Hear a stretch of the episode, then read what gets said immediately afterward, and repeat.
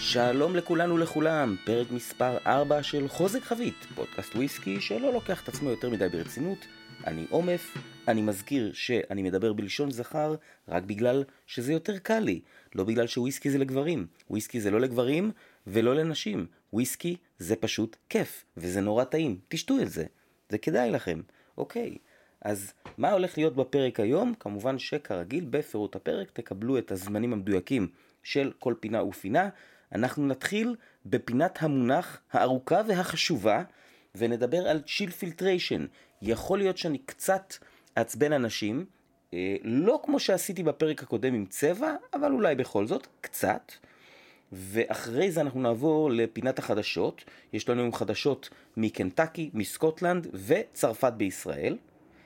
בפינת ההיסטוריה אנחנו נדבר על מזקקת דלמור, בהמשך לפינת המונח של הפרק הקודם ולאייטם בפינת החדשות על ריצ'רד פטרסון, אז אה, חשבתי שזה יהיה ראוי ונכון אה, להביא את ההיסטוריה של המזקקה הזאת לאוזניכם ואוזניכן, ובפינת עומף תואם אני אמשיך עם העניין הזה של קצת להסביר איך אני תואם בעוד איזשהו אה, טיפ או עזרה או הכוונה, תקראו לזה איך שתקראו לזה, וזה מנהג שאני אמשיך אותו כי אני נתקלתי בקשר אליו ספציפית בהרבה תקופות מאוד אוהדות וזה ממש אחלה. אז, אה, אז אנחנו נדבר קצת על האף היום, זה גם כן קשור לדלמור. ודבר אחרון, אחרי שאני אדבר בכללי, אני גם אספר על וויסקי סינגל מלט צרפתי שטעמתי ואהבתי. אז בואו נתחיל עם פינת המונח. היום בפינת המונח אני רוצה להתייחס למונח שנקרא chill filtration, סינון בקור או סינון בצינון, אני פשוט קורא לזה chill filtration, וזה מונח טכני, לא מסובך, זה תהליך לא מסובך, שאני אסביר אותו, ולטעמי הוא קצת הפך לקרדום לחפור בו. כלומר, יש יותר אנשים שיודעים להגיד chill filtration זה לא טוב, אה, מאשר להסביר מה זה אומר, או איך זה עובד, ו... אני רוצה לתת קודם כל את הסקירה הכללית של מה זה, איך זה קורה, מה המטרה של זו, שלו, מה ה by-product שלו, ואחרי זה גם להגיד מה דעתי על הנושא הזה. אוקיי? אז לפני שאני מתחיל לדבר על chill filtration, אני רוצה רגע לדבר על ערק. כולם יודעים שכשמוסיפים לערק ולשלל משקאות אניס אחרים מים, הם הופכים משקופים עכורים או אטומים או מקבלים צבע, איך שלא תקראו לזה. אם זה נגיד ערק או אוזו, הם הופכים להיות לבנים, יש עוד דוגמאות. ואם זה נגיד פרנו או פסטיס, הם הופכים להיות צהבהבים, יש עוד דוגמאות. אני רק נותן פה את הדוגמאות האלה. והסיבה שהם פתאום מקבלים צבע היא שבערק אה, אה, ובשאר משקאות הניס יש שמנים אתרים. השמנים האתרים האלה מתמוססים באחוז אלכוהול מסוים. כלומר, כשמבקבקים את המשקאות האלה, השמנים האתרים פשוט מתמוססים, הם נמסים בתוך האלכוהול שיש בבקבוק. כשאחוז האלכוהול יורד, כלומר אם מוסיפים קרח או מים או איזשהו מיץ כלשהו שהוא לא מאוד מאוד כהה, אז השמנים האתרים האלה מתמצקים חזרה ואז אפשר לראות אותם. כלומר זה לא שהם לא היו שם, הם נמסו והם חזרו. אז גם בוויסקי יש חומרים שהם לא אותם חומרים, אבל הפעולה שלהם או התגובות שלהם הן דומות לעניין הזה. יש חומרים שנוצרים, תרכובות כימיות, שנוצרות במהלך הייצור של הוויסקי, אם בייצור של הניו מייק, כלומר תסיסה, זיקוק וכן הלאה, ואם מהחבית עצמה, כלומר חומר שנמצא בחבית ועובר לתוך הנוזל שמתיישן בה, ולתרכובות הכימיות האלה יש דרגות שונות של מורכבות ושל מסיסות באלכוהול. אז יש וויסקי שלעיתים יכול להיראות קצת עכור או מעורפל, וגם אם הוא לא, אז בגדול יש שני דברים שיכולים לגרום לו להיות כזה או להיראות יותר כזה. הראשון הוא לדלל אותו במים, כמו עם ערק, והשני הוא לצנן אותו, לקרר אותו, להוריד לו את הטמפרטורה. בשני המקרים האלה הוויסקי יכול להפוך להיות עכור או מעורפל, לתופעה הזו קוראים הייז או סקוטש מיסט, ובעצם אם תחשבו על זה, יש דבר אחד שהרבה מאוד אנשים עושים עם וויסקי, שעושה גם וגם, גם מדלל את הוויסקי וגם מצנן את הוויסקי, והוא כמובן הוספה של קרח. התהליך שנקרא chill filtration הוא תהליך שהמטרה שלו זה למנוע את העכירות הזאת. כלומר, בהיבט הזה, המטרה הראשונית של chill filtration היא אותה המטרה כמו, לפחות חלקית, כמו בצביעה של וויסקי, לייצר מוצר אחיד. דיברתי בפרק הקודם על הבחור שפעם בשבוע קונה את הג'וני ווקר בלק לייבל שלו, והוא נכנס לחנות, ובדיוק באותה מידה, כמו שהוא היה נבהל אם פתאום היה רואה ג'וני ווקר בלק לייבל, או כל וויסקי אחר שהוא תמיד קונה, בצבע נגיד של יין לבן, אז באותה מידה, הוא היה נבהל אם פתאום הוא היה רואה שבתוך הג'וני השחור שלו יש אה, איזה מין ערפיליות כזאת, או גבשושיות, או איזה מין אה, אה, אה, אטימות או עכירות, איך שלא תקראו לזה. עכשיו, זה משהו שמאוד אפשר להבין אותו. בסופו של דבר זה מוצר מזון. מוצר מזון שאפשר אה, להוביל בתנאים לא טובים, אפשר לזייף אותו, ואפשר להכין אותו לא טוב, ויש הרבה דברים שיכולים לקרות לכל וויסקי. ואני מזכיר שאני מתייחס פה לרובם המכריע של הצרכנים שהם גם צרכנים לא מיודעים. אז המטרה של צ'יל פילטריישן היא להפוך את הוויסקי לצלול ונקי, גם כשמוסיפים לו קרח וגם כשהוא במקרה בטמפרטורה נמוכה. תזכרו שיש הרבה מאוד קהל ששותה את הוויסקי שלו כשהטמפרטורה מחוץ לבית שלהם היא קרובה לאפס או מתחת לאפס, אוקיי? כל מי שיש לו חברים מחו"ל מתחום הוויסקי יודע שבחודש דצמבר מלא מלא אנשים עושים אה, אה, מין, אה, נגיד אה, ראיתי עכשיו במקרה ב, ב, בדצמבר האחרון, חודש קילחומן, בן אדם שכל יום שותה קילחומן אחר בכל החודש הזה, אוקיי? סתם כדוגמה. אז הבנו למה עושים את זה. עכשיו נשאלת השאלה, איך עושים את זה? מה עושים? אז התהליך הזה הוא בגדול תהליך די פשוט. לוקחים את הוויסקי, וחשוב לי לציין שהוא כבר וויסקי, כלומר הוא גם סיים את היישון שלו, כי הרי, כמו שאמרתי, חלק מהתרכובות האלה מגיעות מהחבית. אז אם אני אעשה chill filtration ל new make, ואז אני אשים אותו בחבית, זה לא יפתור לי את הבעיה. אז אני לוקח וויסקי, ואני בעצם מייצר את הערפל, או את העכירות הזאת, בעצמי. איך אני עושה את זה? אני מוריד לו את הטמפרטורה, מצנן את הוויסקי, צ'יל זה וויסקי. הצ'יל הזה הוא לרוב לבין 5 ל-10 מעלות, לפעמים אפילו פחות, והוא לפחות לכמה שעות. אני ראיתי מזקקה אחת שהתייחסו אליה, זה לא המזקקה עצמה, אז אני בכוונה לא רוצה להגיד את שמה, שהם אומרים שהם מצננים את הוויסקי לחמש מעלות לשלוש שעות, אבל לפעמים זה יכול להיות גם יותר. כלומר, אנחנו מייצרים את הערפול שאנחנו לא רוצים, ואז מעבירים את הוויסקי דרך פילטרים ואוספים את המוצקים האלה שאנחנו לא רוצים אותם. זה כל הסיפור. צריך להבין שאפשר לעשות את זה, כמו שאמרתי, לא רק בדרגות שונות של קור, אפשר גם לעשות את זה במהירות שונה, את הסינון, ואפשר גם להעביר את הוויסקי בפילטרים בעובי שונה, או בגודל שונה, או, או לצורך העניין יש סינון שהוא יותר צפוף, וסינון שהוא פחות צפוף. אז להגיד שיל פילטריישן זו לא מקשה אחת, אפשר לעשות את זה בכל מיני דרגות. עכשיו, התוצאה של העניין הזה, החומרים שאנחנו מאבדים, הם קצת חומרי טעם וריח, ובעיקר חומרים שמשפיעים על הגוף של הוויסקי, כלומר על, ה, אה, אה, על איך הוא מרגיש לנו בפה, על המאות'פיל, ויסקוסיטי, טקסטורה, אפשר לקרוא לזה בהרבה שמות. זאת אומרת, הנקודה היא שבניגוד לצביעה שמשפיעה רק על חוש הראייה שלנו, צ'יל פילטריישן משפיע על ארבעת החושים שבעזרתם אנחנו צורכים וויסקי, גם על איך שהוא נראה, גם על האף ועל הפה, וכמובן על הגוף שלו, על חוש המישוש, יותר מאשר על האף והפה. אם אני צריך לסכם את זה במשפט אחד, זה המשפט שאני רוצה שתזכרו. צ'יל פילטריישן הוא תהליך סינון שעובר וויסקי, שמטרתו אסתטית, אך תוצאתו אינה רק אסתטית, היא גם תוצאה שמשפיעה על גופו ועל טעמו. עכשיו תראו, עשו ניסויים, עשו כמה ניסויים בטעימה עיוורת, כדי לנסות, בדקו אם אנשים באמת מצליחים להבדיל אה, אם עבר או לא עבר chill filtration. מהניסויים שאני קראתי, אני לא לגמרי מסכים עם איך שעשו אותם, ואפשר גם, ל...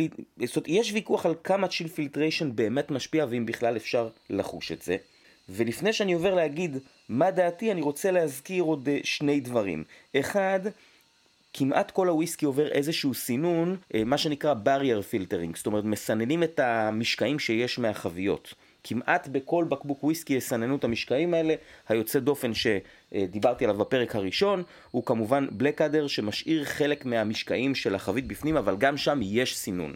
דבר שני, איזושהי פרדיגמה שכזו, שהיא יכולה להיות נקודת מנחה אה, עבורכם, שוויסקי שהוא 46% אלכוהול ומעלה לא נהוג לעשות לו chill filtration, וויסקי מתחת ל-46% אלכוהול נהוג לעשות chill filtration, אבל זה לא 100% נכון, אני סתם נותן כמה דוגמאות.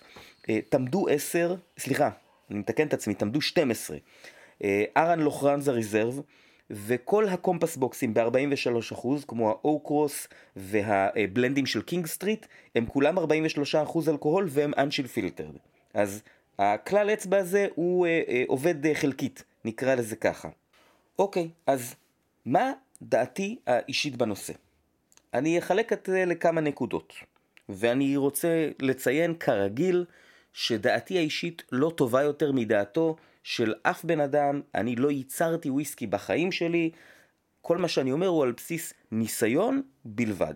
דבר ראשון, אני חושב שאם עושים ניסוי כדי לבדוק האם chill filtration באמת משפיע, זה חייב להיות ניסוי מאוד רציני, גם ברמת מה שמגישים וגם ברמה של מי שמגישים. זאת אומרת, אני אקבל ניסוי כזה אם ייקחו, נגיד, Talisker 10, ב-45.8%, בדיוק כמו שהוא מוגש לצרכן, וייתנו לי אחד שהוא ללא chill filtration ואחד שעבר chill filtration, ואני אצטרך לבדוק את זה. צריך להגיש בדיוק את אותו וויסקי, זה לא חוכמה להגיש וויסקי שונה. וה chill filtration צריך להיות מה שקורה במזקקה ולא משהו שעושים לבד בבית. אני חושב גם שמי שצריך לטעום וויסקי במקרים האלה הוא לא שתיין וויסקי ששותה וויסקי שנתיים, שלוש, ארבע. צריכים להיות אנשים מנוסים מאוד, עם חך ששתה הרבה ושיש להם את הסיכוי להבדיל פשוט בגלל שה... נקרא לזה הזיכרון הארגוני של הוויסקי במוח שלהם הוא אה, רחב ועמוס ויש לו הרבה אה, היסטוריה שהוא יכול להשוות אליה. בעיניי זה מאוד מאוד חשוב. אין תחליף לקילומטראז', אוקיי? לא משנה כמה קראת, אם לא באת וטעמת מאות אם לא אלפי סוגים של וויסקי, אתה יכול להקריא מהדף כמה שאתה רוצה. זה דבר ראשון. דבר שני, את הניסוי הזה, אנחנו האנשים הפשוטים לא באמת יכולים לעשות, כי יש מעט מאוד וויסקי שמיוצר בשתי מהדורות, עם ובלי chill filtration. אני מדבר על וויסקי שמיוצר באופן קבוע ובצורה רשמית. אני אתן לכם דוגמה. Glenfiddich 15, יש את ה Fiddich 15 הרגיל, ויש להם מהדורה דיוטי פרי שנקראת Distillery Edition ב-51% unchill filtered. או דוגמה, אה, Laphroaig 10, יש את ה Laphroaig 10 ב-40% ויש את ה Laphroaig 10 חוזק חבית שהוא מתקרב ל-60% אלכוהול והוא unchill filtered. פה, מה הבעיה? הבעיה היא שאתה יחד עם. עם ה chill filtration שהוא נמצא או לא נמצא, גם אחוז האלכוהול הוא בהבדל עצום, וסביר להניח שאחוז האלכוהול הוא יותר משפיע על הטעם ועל החוויה מאשר ה chill filtration. אני אתן שתי דוגמאות שמוכיחות את הדבר הזה, שוב פעם, לדעתי. דוגמה ראשונה, אה, כשהייתי במזקקת גלנפידיך, בקבקתי לעצמי גלנפידיך 15 ישר מחבית, זאת אומרת גלנפידיך 15 שכבר עבר את ה... ואטינג של החביות שלו, יכולים לקרוא אילו חביות משתתפות בזה באתר שלהם, זה לא סוד, והוא היה ב-58.9% אלכוהול. ואת הפידיך הזה אני השוויתי לדיסטילרי אדישן 51% אלכוהול. זאת אומרת, טעמתי שני פידי 15, שניהם אנשיל פילטרד, פשוט באחוז אלכוהול שונה. והפידיך היותר חזק היה יותר טעים. אני מוכן לקבל את הטענה שבגלל שאני עמדתי ובקבקתי אותו במזקקה, אז הפסיכולוגיה נכנסה פה והוא הפך להיות יותר טעים לי, ואני לא אתווכח עם הדבר הזה, אם מישהו יבוא ויגיד את זה, אני אגיד לו, תשמע, וואלה, לא יודע, יכול להיות. אבל יש עוד דוגמאות לדבר הזה, לדוגמה, כל מיני בקבוקים שיש להם שתי גרסאות של אלכוהול שהם לרוב 40 או 43 אחוז אלכוהול. אני חושב שלפרויג 10 פעם היה 43 אחוז אלכוהול והיום הוא 40 אחוז, ויש כל מיני גרסאות של וויסקי וויסקי אה, אה, מה שנקרא אה, OB, כלומר official bottling בקבוקים רגילים שמגיעים לארצות הברית ב-43% ולא 40% ואפשר להשוות אותם ובמקרים הבודדים שהיה לי את העונג לעשות את זה אז מה שהיה יותר אלכוהולי היה יותר טעים, פשוט מאוד אז כנראה שהחוזק האלכוהולי הוא קצת יותר משפיע מה chill filtration. הנקודה השלישית היא, תחשבו על זה שיש וויסקי שהוא מראש תזקיק מאוד מאוד קל. ויכול להיות שוויסקי שהוא תזקיק מאוד כבד, גם אחרי שעשו לו chill filtration, הוא עדיין יותר כבד ועשיר ממנו. יש פה גם מלא משתנים. מה עם האיכות של החביות? יכול להיות שוויסקי שעבר chill filtration, אבל התיישן בחבית נהדרת, הוא יותר טוב מוויסקי שלא עבר chill filtration, אבל התיישן בחביות קצת פחות טובות, אוקיי? אני לא מדבר פה על ביטוי ספציפי, אני אומר, באופן כללי צריך להבין שהדבר הזה הוא פאזל, ו chill filtration הוא חלק אחד בפאזל הזה. אז אני רוצה להגיע למסקנה הסופית שלי. אין שום סיבה לפסול וויסקי אך ורק על בסיס זה שלא כתוב לו על הבקבוק Unchill Filtered. זה לא סיבה. הדבר הזה הוא במיוחד נכון עבור אנשים שעדיין לא טעמו מאות ואלפי סוגים של וויסקי. וישר אומרים להם, לא, לא, לא, אתה אל תטעם את זה, זה עבר chill filtration, זה לא טעים. זה שטויות. וויסקי יכול להיות נהדר ויכול להיות לא נהדר. אני כן חושב ש chill filtration הוא דבר שאנחנו צריכים לשמוח שלא עושים אותו. זה אחלה. אני מעדיף וויסקי שהוא unchill filtered כי אני מקבל את הנוזל כמו שהוא. אבל לא צריך להפוך את הדבר הזה לחזות הכל, כמו שלפעמים אנשים עושים, ואני יכול לחשוב על כמה מזקקות, ואני בכוונה לא רוצה להגיד איזה, כי, כי זה לא יפה, אה, אבל אני יכול לחשוב על כמה מזקקות שלא עושות chill filtration, ואני מעדיף על כל הביטויים שלהם שטעמתי בכל ימי השבוע Balvenie 12 DoubleWood ב-43% שהוא chill filtered. מי שרוצה לדעת איזה מזקקות אלה יכול לפנות אליי ואני אגיד לו בשמחה. אמ, יש שלוש כאלה שעכשיו אני חושב עליהן וכנראה שיש קצת יותר. אז זו הייתה חפירה ארוכה מאוד על chill filtration אה, אבל למעשה גם קצת על גישה כלפי שתיינים חדשים. תניחו להם, תנו להם לטעום, תנו להם להתנסות, תנו להם לשתות ותעזבו אותם מהמונחים הטכניים שאתם לפעמים בעצמכם לא תמיד יודעים להסביר. די. אוקיי, בסדר. ואנחנו נעבור לפינת החדשות, שהיא פינה קצרה, אבל מאוד מאוד כיפית ואופטימית היום. אני אתחיל מארצות הברית. מזקקת ברו בראדרס מלואיביל קנטקי פותחת את הדלתות שלה למבקרים.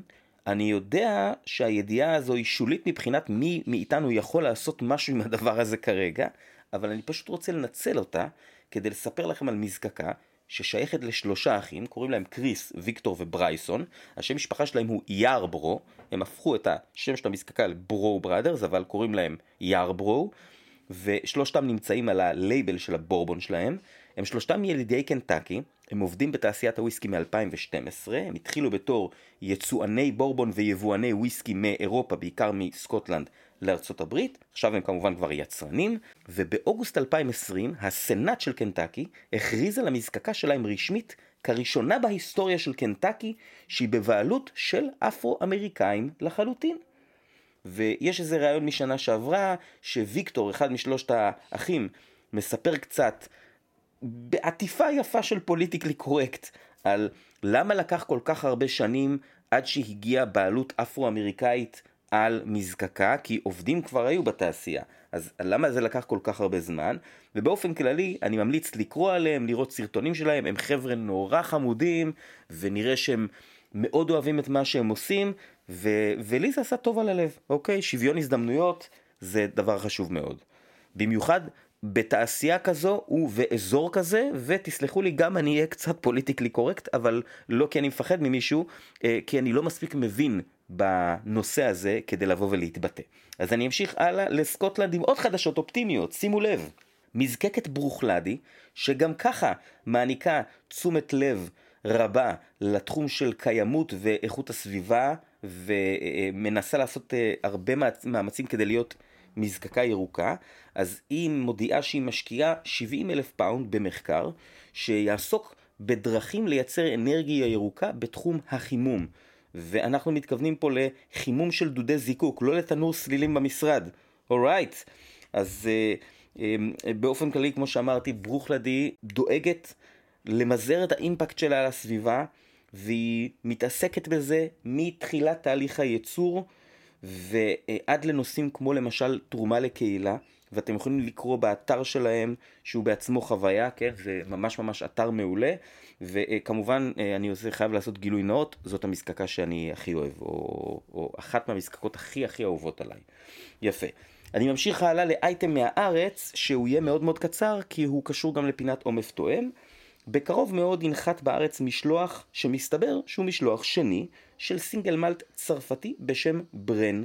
אז הוא כרגע עושה דרכו לארץ מאזור קוניאק, ומכיוון שאני טעמתי אותו אתם תשמעו מה חשבתי עליו בפינת עומף תואם. ועכשיו נעבור לפינת ההיסטוריה. בפינת ההיסטוריה היום, בהמשך גם לפינת החדשות וגם לפינת המונח של הפרק הקודם, שאז אני דיברתי על צבע ודיברתי על התואר שמקבל ריצ'רד פטרסון, החלטתי לדבר על מזקקת דלמור, שהיא מזקקה שבארץ מאוד מאוד אוהבים לא לאהוב. למה לא אוהבים דלמור? כי הם עושים צ'יל פילטריישן והם צובעים את הוויסקי. וברוב המקרים שאני שאלתי מישהו שאמר לי לא לא עזוב אותך Dalmore זה לא הם עושים chill אה, filtration וצובעים את הוויסקי אז שאלתי אותו אה כן אה, אה, איזה ביטויים של Dalmore טעמת? אז לרוב נתקלתי בגמגומים אוקיי? אז אז אני מבחינתי עושה איזשהו מין תיקון כזה. אז בואו קצת נדבר על המזקקה הזו. ככה Dalmore נוסדה בצפון ההיילנד, בסקוטלנד כמובן, ב-1839 על ידי איזה בחור בשם אלכסנדר מת'יסון, שכנראה שאת הכסף שלו באיזשהו אופן עקיף הוא עשה גם מאופיום, יש שם איזה סיפור שאני לא, לא רוצה להיכנס אליו כי זה לא ממש קשור למזקקה. אמ, אחרי 40 שנים שהיא הייתה שלו, הוא בעצם אה, נותן אותה בליסינג. לשני אחים ממשפחה בשם מקנזי, בסוף האחים האלה גם קונים את המזקקה, והסמל של משפחת מקנזי, קוראים להם קלן מקנזי, אמ, הוא סמל שבעצם מופיע עד היום על בקבוקי דלמור, שזה האייל עם הקרניים הרחבות האלה, יכולים לעשות אה, גוגל ולבדוק איך זה נראה, סמל מאוד מרשים, ובעצם האחים מקנזי מחזיקים ומפעילים את המזקקה עד 1960, הייתה להם איזושהי הפרעה קלה במלחמת העולם הראשונה.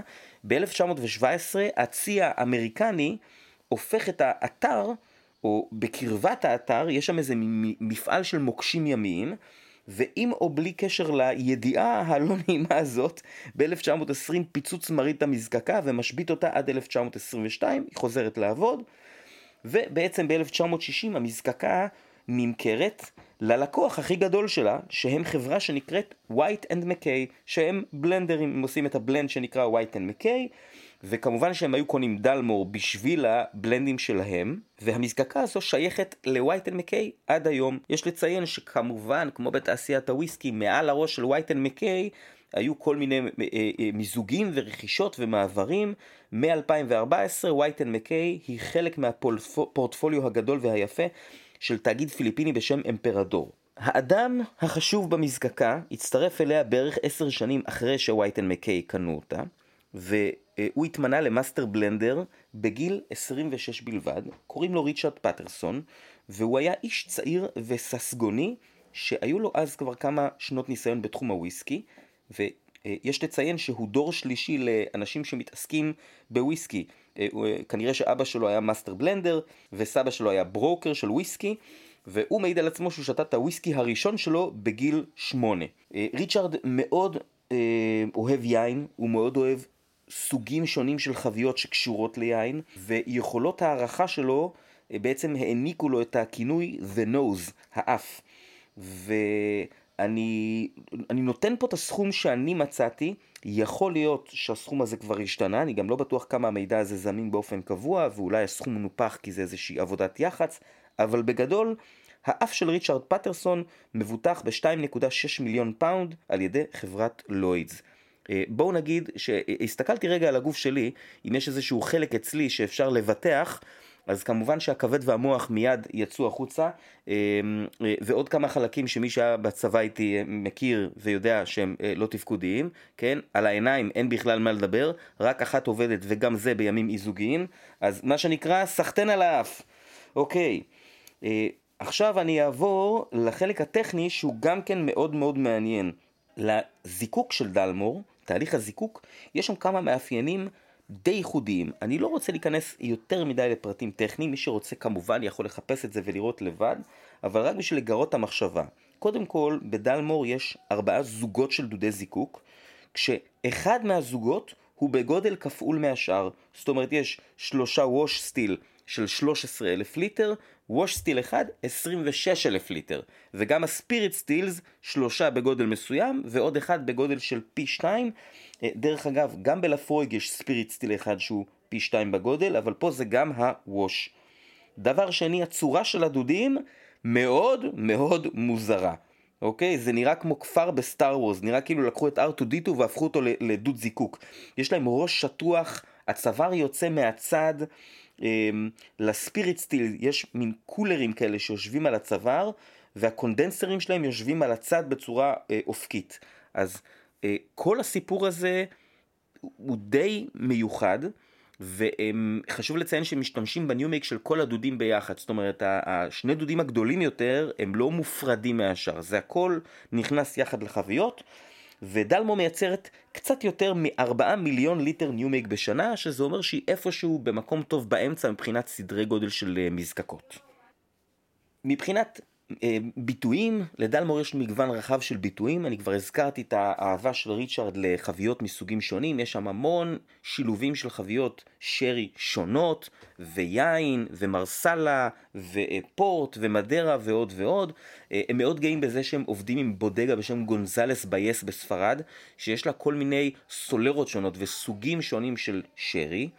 אה, אם אני צריך להמליץ על דלמור שאני אישית מאוד אוהב מה core range, אני מאוד אוהב את ה-18 שלהם, הוא לא זול, אבל הוא מאוד טעים. יש להם 12 שנה חדש ב-43% אלכוהול ולא 40%, אה, שאני עוד לא טעמתי, אני אשמח מאוד לטעום אותו ואני אדווח עליו אם זה יקרה. כמה ביטויים שלהם שטעמתי ואהבתי ש... אה, בסדנת דלמור שהעברתי במרץ שנה שעברה, פורטווד, 46.5% אלכוהול, סופר טעים.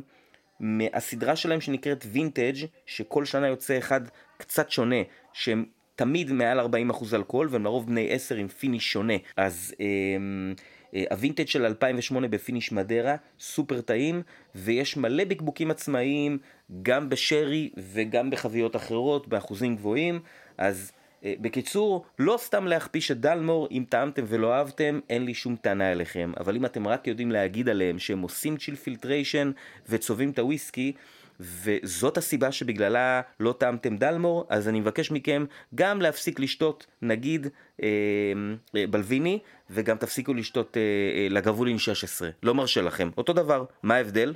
אוקיי? אוקיי, יפה. ואני ממשיך לפינת עומף תואם, כשאני מתחיל אותה עם uh, מין uh, טיפ קטן, ואחרי זה אני אספר על מה טעמתי. אז בהמשך לפינת ההיסטוריה, uh, uh, הטיפ על uh, טעימת וויסקי היום, והוא גם ימשיך בפרק הבא, הוא על שימוש באף שלנו, אוקיי? על כל נושא חוש הריח ואיך הוא עובד, אין לי באמת זמן לדבר, גם ככה פה אני כבר רואה שאני מדבר חצי שעה וזה יותר ממה שתכננתי. אני לא סמכות בנושא הזה, אני קראתי עם השנים, לא קראתי מספיק כמובן, אני תמיד יכול ללמוד עוד, ואני מדבר בעיקר על בסיס ניסיון אישי גם כשתיין וגם כמישהו שנותן שירות, שמוזג, שמנחה וכן הלאה. ואני רוצה להיות, כמו בפרק הקודם, בעניין הטיפ על הכוסות, אני רוצה להיות תמציתי, והמטרה שלי היא לתת איזושהי הכוונה, ואני לא רוצה לחנך אף אחד. וסליחה על הבדיחת אבא הזאת, אני אעניש את עצמי אחרי הפרק. זה היה חייב לקרות, סליחה, אני מתנצל. ככה זה שאתה בן 40, אתה מספר בדיחות אבא, גם אם אתה אבא לחתול. אוקיי, מספיק עם זה, בואו נתקדם. אז ככה, תראו, האף הוא מכשיר חשוב שאחראי על חלק גדול מאוד מחוש הטעם שלנו. אני לא נכנס לאחוזים, החלוקה בין אף לפה, מה יותר חשוב. לצורך הפינה, האף הוא חלק חשוב. אז ממש כמו שימוש עם כוס יותר טובה או יותר נכונה, גם שימוש באף הוא שדרוג לחוויית השתייה שלנו.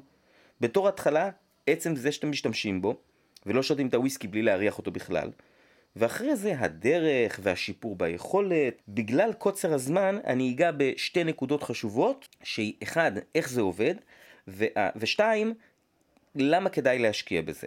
בפרק הבא אני אדבר יותר על איך באמת אנחנו מפתחים את היכולת הזאת. אז תראו, כל מי שקרא ביקורת רשמי טעימה על וויסקי, או לצורך העניין על כל משקה אלכוהולי, כן, גם אה, קוניאק וגם אה, יין וגם בירה, אז כנראה שבמיוחד אם אתם לא כל כך בעניין של טיפה להבין יותר מה אתם שותים, שזה, אני לא אומר את זה בביקורת, זה כמובן בסדר, אז יש דברים שנשמעים קצת מוזרים. זאת אומרת, איך יכול להיות שלוויסקי יש טעם של וניל? הרי אסור להוסיף לו כלום, אסור להוסיף פנימה תמצית וניל.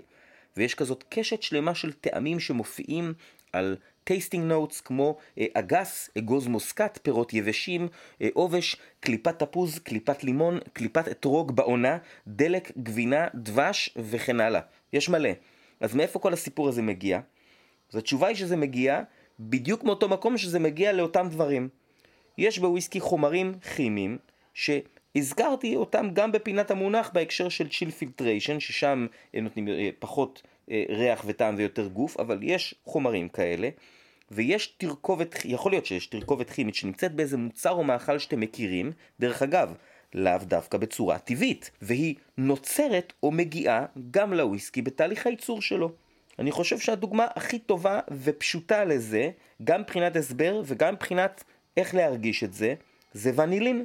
תרכובת כימית, היא נמצאת בתרמילי וניל, היא נמצאת גם בעץ אלון, יותר בעץ אלון אמריקאי מאשר בזנים אחרים, ואם תחשבו על זה ככה, יכול להיות שאם הייתי מגדל מישהו במערה, כל החיים הבן אדם הזה שותה בלוויני 12 סינגל ברל בחביות אקס ברבן, הוא היה תואם גלידה וניל פעם ראשונה בגיל 40, היה אומר וואלה איזה גאונים, עשו גלידה בלוויני, תראה מה זה, לא יאומן. אבל אם תחשבו על זה, הווניל בוויסקי יכול להיות שהוא יותר טבעי מהווניל בגלידה.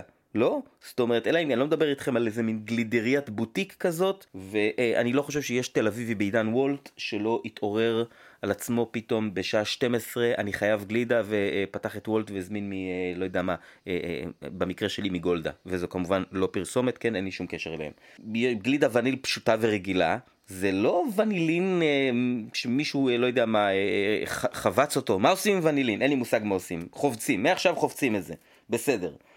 עוד דוגמה לסיפור הזה. לבננה יש איזשהו חומר כימי שנותן לה את הריח שלה. והוא תרכובת כימית שאפשר לייצר אותו. כשאני הייתי בצבא, הדרך לבדוק אטימות של מסכת אב"ח היה עם דבר שנקרא בננית. לא יודע איך עושים את זה היום. אני חושב שיש לפחות חלק מהמאזינים שלי שיודעים מה זה בננית, אני מבטיח לכם, בננית לא ראתה בננה בחיים שלה, בחיים היא לא ראתה בננה. זה חומר כימי. צריך להבין שבאופן טבעי אנחנו מתחילים לשתות וויסקי אחרי שטעמנו לא מעט מאכלים ומכל מיני סוגים, ושתינו כל מיני משקאות לא אלכוהולים ואולי גם כן אלכוהולים, וזאת הסיבה שנשמע לנו מוזר שלוויסקי יש ריח של אגס ולא להפך. הנקודה שלי שבהחלט יש ריחות שונים בוויסקי זו לא פלצנות, ומי שלא מצליח להריח אותם, אז או שהוא לא מספיק רגיש, או שהוא צריך קצת אימון. אמ, אנחנו אנשים שונים, האף שלנו עובד קצת שונה, יכול להיות שמה שאתם מריחים כמו קרמל, אני אריח כמו מייפל או להפך, ואל תחשבו שמי שאומר שהוא מריח איזה משהו שאתם לא, הוא בהכרח טועה. אולי כן, יכול להיות שהוא גם יותר רגיש מכם. ואני כן רוצה לציין שאני חושב ומסכים שיש לדבר הזה גבול. איפה עובר הגבול? הגבול עובר שלא מתארים כימיקלים אלא חוויות סובייקטיביות. ואני חושב ש... אתם מבינים למה אני אתכוון. אם מישהו אומר שהוויסקי הזה מזכיר לו רוח שנושבת מהים אה, באיילה. אבל, אבל אה, איפה באיילה ומאיזה צד של הים, ואולי בדיוק אתה עומד ליד שירותים ציבוריים, אז הרוח גם אוספת משם איזה כמה אה, מולקולות כימיקליות, בסדר? דרך אגב, אני חושב, לפחות מהניסיון שלי, כשאנשים מתארים משהו כזה, אמ, אתה תשאל אותו, באמת, באיזה מזקקות היית באיילה? הוא יגיד לך, אה, לא, לא הייתי. אה, אוקיי, הבנתם את הנקודה? בואו נסכם. בוויסקי יש תרכובות כימיות שיש להן ריחות וטעמים, תרכובות שקיימות גם במוצרים, בחפצים, בעצמים אחרים, ובהחלט יכול להיות שאפשר ללמוד להריח אותם. ועכשיו השאלה, למה זה כדאי? והתשובה היא, פשוט בגלל שכמו עם הכוס שדיברתי עליה בפרק הקודם, אתם תשדרגו את עצמכם כצרכנים. השתייה של הוויסקי ככה היא יותר מהנה, היא קצת יותר מאתגרת, וככל שהיכולת הזאת תגדל אתם גם תבינו לבד מה אתם אוהבים ומה אתם לא אוהבים. אתם תצליחו להימנע מלקנות בקבוק שאתם לא כל כך אוהבים, נגיד על בסיס חבית מסוימת, שתגלו שאתם לא אוהבים. אני לא אוהב חביות וירג'ן אוק.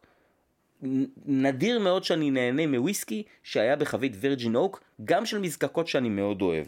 אז אני מראש, אני תמיד שמח לטעום, אבל אני כנראה אמנע מלקנות בקבוק, מה זה כנראה? אני אומר לכם, אני נמנע מלקנות בקבוקים כאלה, כי אני יודע שמשהו שם לא עובד בשבילי.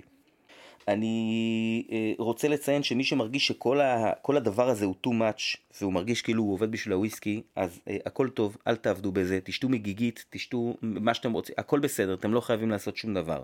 אני פה רק בשביל להציע אוקיי? יפה מאוד. אז עכשיו אני אעבור לדבר על הוויסקי שטעמתי הפעם אה, והוא מגיע מצרפת.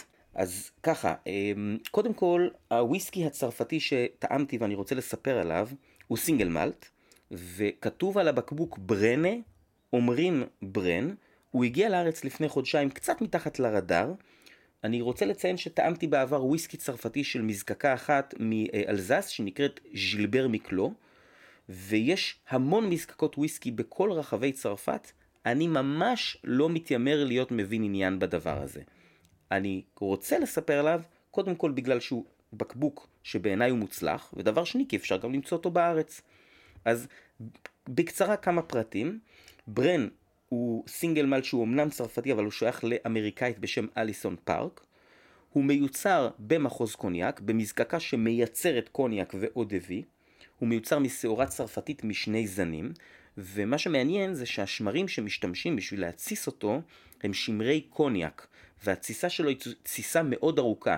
אה, הם אומרים שהתסיסה נעה בין שלושה לשישה ימים, תלוי במזג האוויר. שתבינו שגם תסיסה של ארבעה ימים היא כבר נחשבת לתסיסה ארוכה, אם אנחנו משווים את זה לוויסקי סקוטי. זה וויסקי אורגני לחלוטין, אם זה חשוב למישהו. הוא מיושן בחביות עץ אלון צרפתי בלבד, חלק מהן חדשות וחלק מהן חביות אקס קוניאק. המהדורה שיש בארץ שאני טעמתי, מיושנת בין 6 ל-8 שנים, היא מבקבקת ב-40% אלכוהול. יש מהדורות נוספות, כולל אחת בת 10 וב-48% אלכוהול שאני מקווה שיצא לי לטעום. עכשיו תראו, המפגש הראשוני שלי איתו ברמת ההערכה היה מאוד מיוחד. אני לא חושב שאם היו נותנים לי להריח את הנוזל הזה בלי לדעת שזה וויסקי, לא חושב שהייתי אומר שזה וויסקי בטעימה עיוורת. יש כאן מעט מאוד מתיקות, יש מעט מרירות, יש הרבה חמיצות.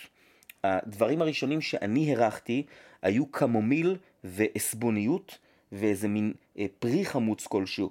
זוגתי הריחה ליקריץ, אני למשל לא הרגשתי את זה, ויש אה, שילוב של פירות חמצמצים עם מין קינוחיות ונילית כזאת, אוקיי? אז הנה לדוגמה אני אומר משהו שהוא כאילו איזה, הוא לא מולקולה, אבל איך אני כן רוצה להסביר את עצמי? אני מניח שחלק גדול מכם אכלו בחיים שלהם קרם ברולה עם גרידת לימון. אז האף זה משהו כזה, זאת אומרת קינוח וניל עם איזה אלמנט חמוץ. בפה הוא חמוץ מריר, הוא יבש, יש קצת קצת תנינים מהאלון הצרפתי סביר להניח, וככל שעבר הזמן בכוס, הוא הפך יותר ויותר להיות באף מאפה לימוני, אחרי 45 דקות זה ממש היה אף של פאי לימון, והרבה מתיקות השתחררה לאף, אבל בפה דווקא המרירות התגברה, והופיע טעם של אשכולית. הסיומת שלו יבשה ומרירה, אני לא אספתי לו מים בגלל שהוא רק ב-40% אלכוהול, וחשבתי לעצמי, אם זה וויסקי סקוטי, מה זה? והגעתי למסקנה שאם מישהו היה מעקם לי את היד מאחורי הגב ובועט לי בראש ומכריח אותי, אני הייתי אומר לו שאני חושב שזה משהו מהלואולנד בחביות סוטרן מאוד מאוד פעילות. אבל זה לא וויסקי סקוטי, בהחלט לא, ואני לא מכיר שום וויסקי, גם לא יפני או אמריקאי או אירי, שאני באמת יכול להשוות אליו. יש פה איזושהי חוויה שנמצאת בין וויסקי לבין איזה מין דג'סטיף או ליקר עשבים שלי זה קצת הזכיר אולי בחוויה קצת בחירובקה או שרטרז. ומכיוון שכך, אני חושב שמי שאוהב רק וויסקי עולם ישן, לא כל כך יאהב אותו. אני אתן דוגמה לוויסקי אה, עולם חדש, שהוא כן מתאים למישהו שאוהב וויסקי עולם ישן. היה לי העונג להשתתף בטעימה של סמוגן, מזקקה שוודית. אז רקון מסוים, אה, זה נשמע מוזר, נכון שחיה מעבירה סדנת וויסקי, אבל הוא עשה את זה בכישרון רב הרקון הזה, ובזכותו אה, טעמתי שבעה סוגים של וויסקי שוודי שנקרא סמוגן, סינגל מלט, והייתי חושב שזה וויסקי סקוטי, ופה זה לא המקרה. אז אני כן חושב שיש קשת מאוד רחבה של אנשים שהם כן מאוד יאהבו אותו, ולהם אני ממליץ עליו. מי אלה האנשים האלה? האנשים האלה, אני מכנה אותם שתייני רוחב. כלומר, אם יש לכם בארון וויסקי, אבל לצידו גם נגיד קוניאק וגרפה, וורמוטים וביטרים וערק וג'ין, ואתה או את עושים קוקטיילים בבית, לדעתי אתם תשמחו שיהיה לכם וויסקי כזה בבית, הוא דג'סטיף מוצלח, אני בטוח שמיקסולוגים יכולים להוציא ממנו מלא דברים טובים, אני לא מיקסולוג, אוקיי? אני מעיד על עצמי את זה כבר אה, בפעם השנייה או השלישית בפודקאסט. וזהו, אז זה היה ברן, סינגל מלט צרפתי, מעניין מאוד, טעים מאוד. אה, אפשר למצוא אותו בכמה חנויות. אה, אני מציע שפשוט תחפשו בגוגל ברנה, הם כותבים את זה בית רנ"ה ברוב החנויות שאני נתקלתי, ובקרוב אה, יהיה משלוח נוסף שלו בארץ. אז זה הכל להיום, פרק מספר 4 של חוזק חבית, קצת ארוך, אני מקווה שמאוד מעניין. תודה רבה, ביי.